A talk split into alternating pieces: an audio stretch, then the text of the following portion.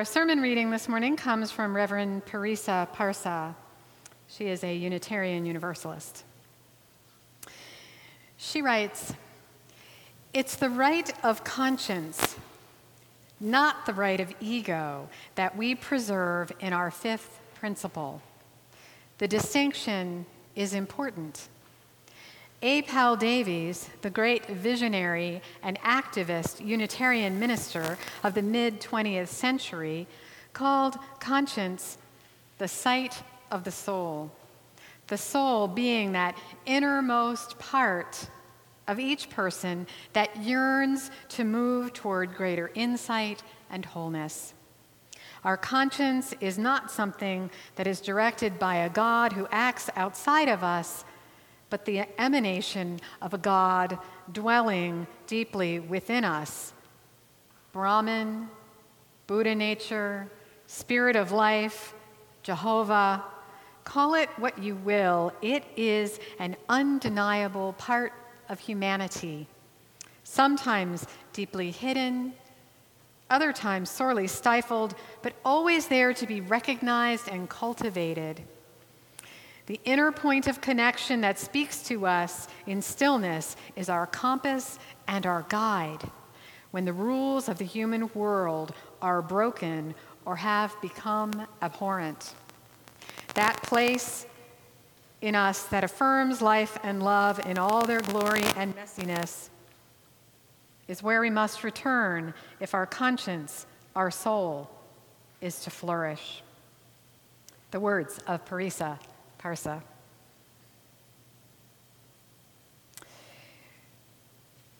When I chose this morning's topic, I didn't know then that there would be a new thing called coronavirus spreading in the world and now in this country. I didn't know that it would kill people and disrupt so many lives. We didn't know that it would cause major disruptions of the education of millions of children, or that it would lead to quarantines or empty public spaces in parts of the world, or a steep decline in volatility in the stock market. Granted, there were other issues that we did know about. The already protracted Syrian refugee crisis, for example, even that has grown yet worse as the European Union seeks ways to slow migrants and close their borders.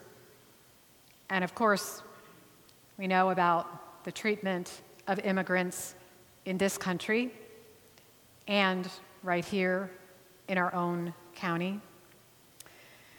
We also knew when I chose this morning's topic about the dangerous encroachments on reproductive rights and the assaults on LGBTQ rights and climate change, of course.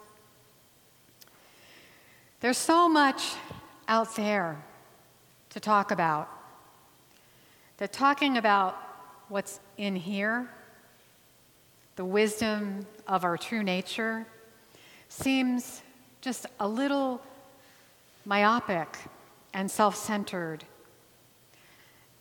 at least at first glance, it seemed that way to me. With the help of our Unitarian Universalist principles, the Hebrew scriptures, philosophers, and wise teachers, I have been spending time in reflection and time, time unpacking what inner wisdom might hold for us in such times, in these times. And it turns out it's a lot. I am being reminded that returning to the wisdom of one's true nature isn't about disconnecting from the whole. It's not about escaping from the world or turning our backs on others. Nothing is further from the truth. If anything, tapping into that wisdom is in service to the whole. Attention to our inner voice helps to, to cultivate compassion and truth and healing and dignity and liberation and interconnection, all the things that we mean when we talk about beloved community. Everything we need to make manifest beloved community amid brokenness and injustice. It seems somewhat paradoxical that focusing on our inner self could do that. The right of conscience, after all, that attention to our own inner wisdom, means that we take seriously the autonomy of the individual. And it seems to me that what we so desperately need is more attention to the collective, to collaboration, and to care of the other. And meanwhile, conscience is inward looking and subjective, focused on knowledge of self. It's that practice of listening to the still small voice, that intuitive part of ourselves that calls us. You know, even though conscience focuses on that inner wisdom, as Parisa Parsa reminds us in our reading this morning, it isn't about ego. And it isn't even ultimately about the individual. It isn't about pleasing ourselves or ignoring the problems around us or the concerns of others. So, conscience. Conscience is about what Unitarian minister A. Powell Davies called the sight of the soul. Don't you love that phrase? the sight of the soul. That sight of the soul has to do with insight and wholeness. It means figuring out where we are on an issue and how we will be in the midst of moral dilemmas. How will we be called to engage with others and with communities, acting from the counsel of that inner voice? There's a lot of discernment involved in that process. It involves a lot of struggle and conflict within. It's not as easy as it may seem at first. It involves learning and it involves reflection. It means also filtering out the aspects that aren't really about conscience at all, but are based in ego or desire. So I mean things like if my still small voice is saying, I could really use some nice dark chocolate. I can be pretty sure that's not my conscience speaking, right? That's probably my sweet tooth talking, no matter how loud it might speak. But more seriously, if I injure someone else and then I attribute that to my right of conscience, I am missing a core understanding of what conscience is all about. That still small voice calls us to something meaningful, something important, something compassionate to our own humanity and to the humanity of others. Acts of hatred, acts of violence, misogyny, racism, these can never, ever rightly be called acts of conscience. Ken Collier writes this. He says, My conscience, he's also a Unitarian Universalist minister. He says, My conscience responds to the world around me. If I am repulsed by some things and moved by others, that tells me how I am connected with all. It tells me how I must promote the well being of all. It tells me that I am responsible for all and how to exercise that responsibility while retaining the humility to recognize that even when most people agree with me, I may be wrong. I may be reading the still small voice of conscience incorrectly. So Collier points to a really important aspect of conscience and heeding our conscience, which of course, is that possibility that what we're listening to may not be conscience at all. So, yeah, sometimes we can be mistaken about whether something is conscience or just ego and desire. We're not foolproof. We will make mistakes. And that's where that learning and reflection, that discernment, that struggle comes in. So, the right of conscience is one of our Unitarian Universalist principles. It's our fifth principle, part of it. That principle affirms the right of conscience and the use of the democratic process within our congregations and in society at large. Today I'm just talking about that the part that's about conscience. And when we talk about conscience, we often use that phrase, still small voice. It's a popular phrase to talk about conscience. It really encapsulates the idea. And our meditative hymn this morning really spoke to that. Voice still and small. Voice still and small, deep inside all. I hear you call singing.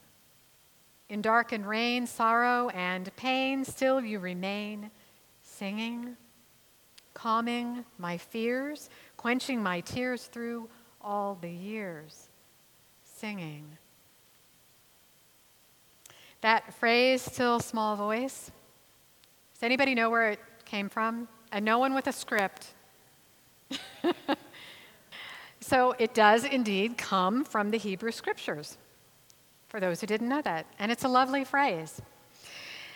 It comes from the story of the prophet Elijah. And Elijah was condemned to death and fled to the mountains to escape. And he escaped into a cave, and in that cave, he prayed. He had come to this point where he was exhausted, and he actually prayed to God to take his life. And an angel came to Elijah and told Elijah to go to the entrance of the cave and to stand before God. And when Elijah stood at that entrance, a great wind kicked up. And it uprooted the trees and it tossed the rocks around. But the scripture says that God was not in the wind. And then an earthquake rumbled and it split open the earth and it flattened the hills. But God was not in the earthquake. And then there came a fire, and the fire burned down whatever the others had not taken, whatever the wind and the earthquake had not destroyed. But God was not in the fire either. And then, after all of this destruction, there came a still small voice. And Elijah heard that voice from within his own soul. God was there in the still small voice. That voice told Elijah to take heart and to go back the way that he had come. The divine spoke to him from within. That is the still small voice. That is the voice of conscience. It's the voice of the spirit of life, the wisdom of the soul, the sight of the soul. It's what Kenneth Collier describes as that which impels us to the good, that which ennobles and elevates and frees and heals. And so Elijah returned called through dark and rain, sorrow and pain to remain, to embrace an aliveness. Like Elijah, it's easy to give up when we've lost touch with that voice. It's hard to fully show up authentically, bravely, and vulnerably in the world and for each other if we aren't connected to and listening to that inner voice of ours, that inner wisdom of our own true nature. It's easy to lose hope. It's easy to become afraid and doubtful. It's easy to become doubtful when we aren't heeding that voice, when we aren't in touch with it, when we don't have that connection to something meaningful, to some conviction that comes from our own wisdom. But when we are, when we are, something transformative and something unexpected can happen, and that true connection that we want in a world where we're often disconnected can happen. That small voice can show up in us and for others, in service of others. And that doesn't have to be a life or death situation. I imagine it's often not a life or death situation. It can arise in some pretty simple encounters. The other day, I was. All right. So the other day, I was out um, running some errands, and um, there was a, a store with a closing sign on it. I don't know if you're like me, you see closing, you kind of, you know, draws your attention right away, right? And I was going into the store next door, and it was a place, the store that was closing was a place that I, that I actually like shopping at. So I stopped in. I thought maybe I would find some great deals on some things I normally would, would buy. So I got in line after my run through the store with some journals and a few other items. And I started asking the sales clerk if the store was going to be getting any more merchandise. You know, sometimes when stores are closing, they continue to get more merchandise.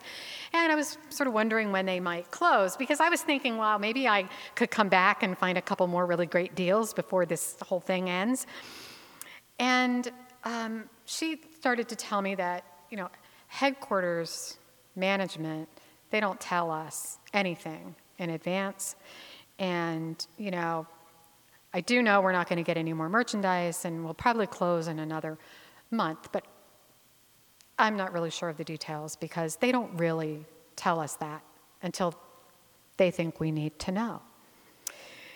So I could hear in her explanation her frustration and her anger and her resentment.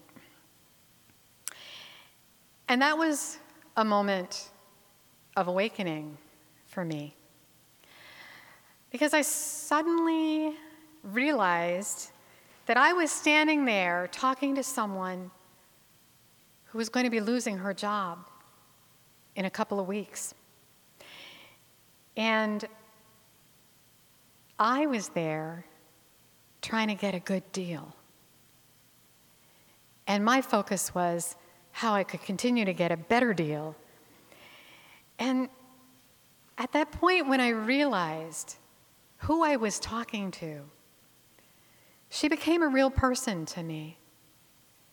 Not that she wasn't a person before, but she became human to me in a way that she wasn't when I was first standing in that line. And my conscience was pricked in that moment. And I, I just sort of blurted it out to her. I, I said, Wow, are you going to lose your job? I'm really sorry. And do you know, I was asking her, do you, do you know what you're going to do? Do you know where you're going to go? And her demeanor changed in that moment. And she started to talk to me about her dream to start her own business. And it was a moment. And it's really easy in our day to day lives to miss those moments. It's easy for me to miss those moments, those moments of kindness and compassion, of humanity, of paying attention beneath the surface because honestly, I'm often feeling I'm in a hurry, even if I don't need to be in a hurry. I'm feeling I'm in a hurry. I'm distracted. I'm all caught up in my own head and in my own life and my own needs and my own, you know, to do list or big ideas, whatever it is. You know, and often it could be a big idea. You know, I could be like in line thinking about the sermon I'm going to be writing about my inner wisdom while I'm in the store not practicing it, right? So, there in that moment, there is the real moment to take that inner wisdom out into the world. That's what we're asked to do, that's what we're called to do. Mark Nepo says that the call of the soul, that inner wisdom, is a continual call to aliveness. And I love that description of it, how it calls us over and over and over again to our own aliveness and to the aliveness of others. He says we keep enlivening the presence of our soul by staying in relationship with ourselves, each other, and the whole, by staying awake who we are and how we want to be.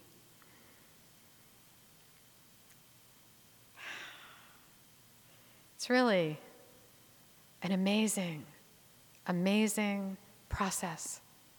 It's an amazing practice to be alive to the moment, to tap that inner wisdom, to tap into the God within the spirit of life within us. Living from that deep part of who we are, living from our understanding of our moral principles, is what the world needs most from us right now. The world needs to hear our own deeply held values, the ones that are being whispered in our ears, the ones we need to act on in our lives.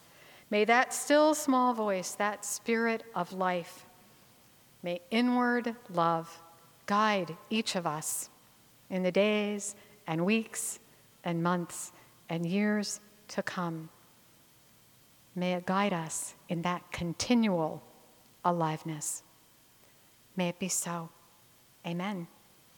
And blessed be.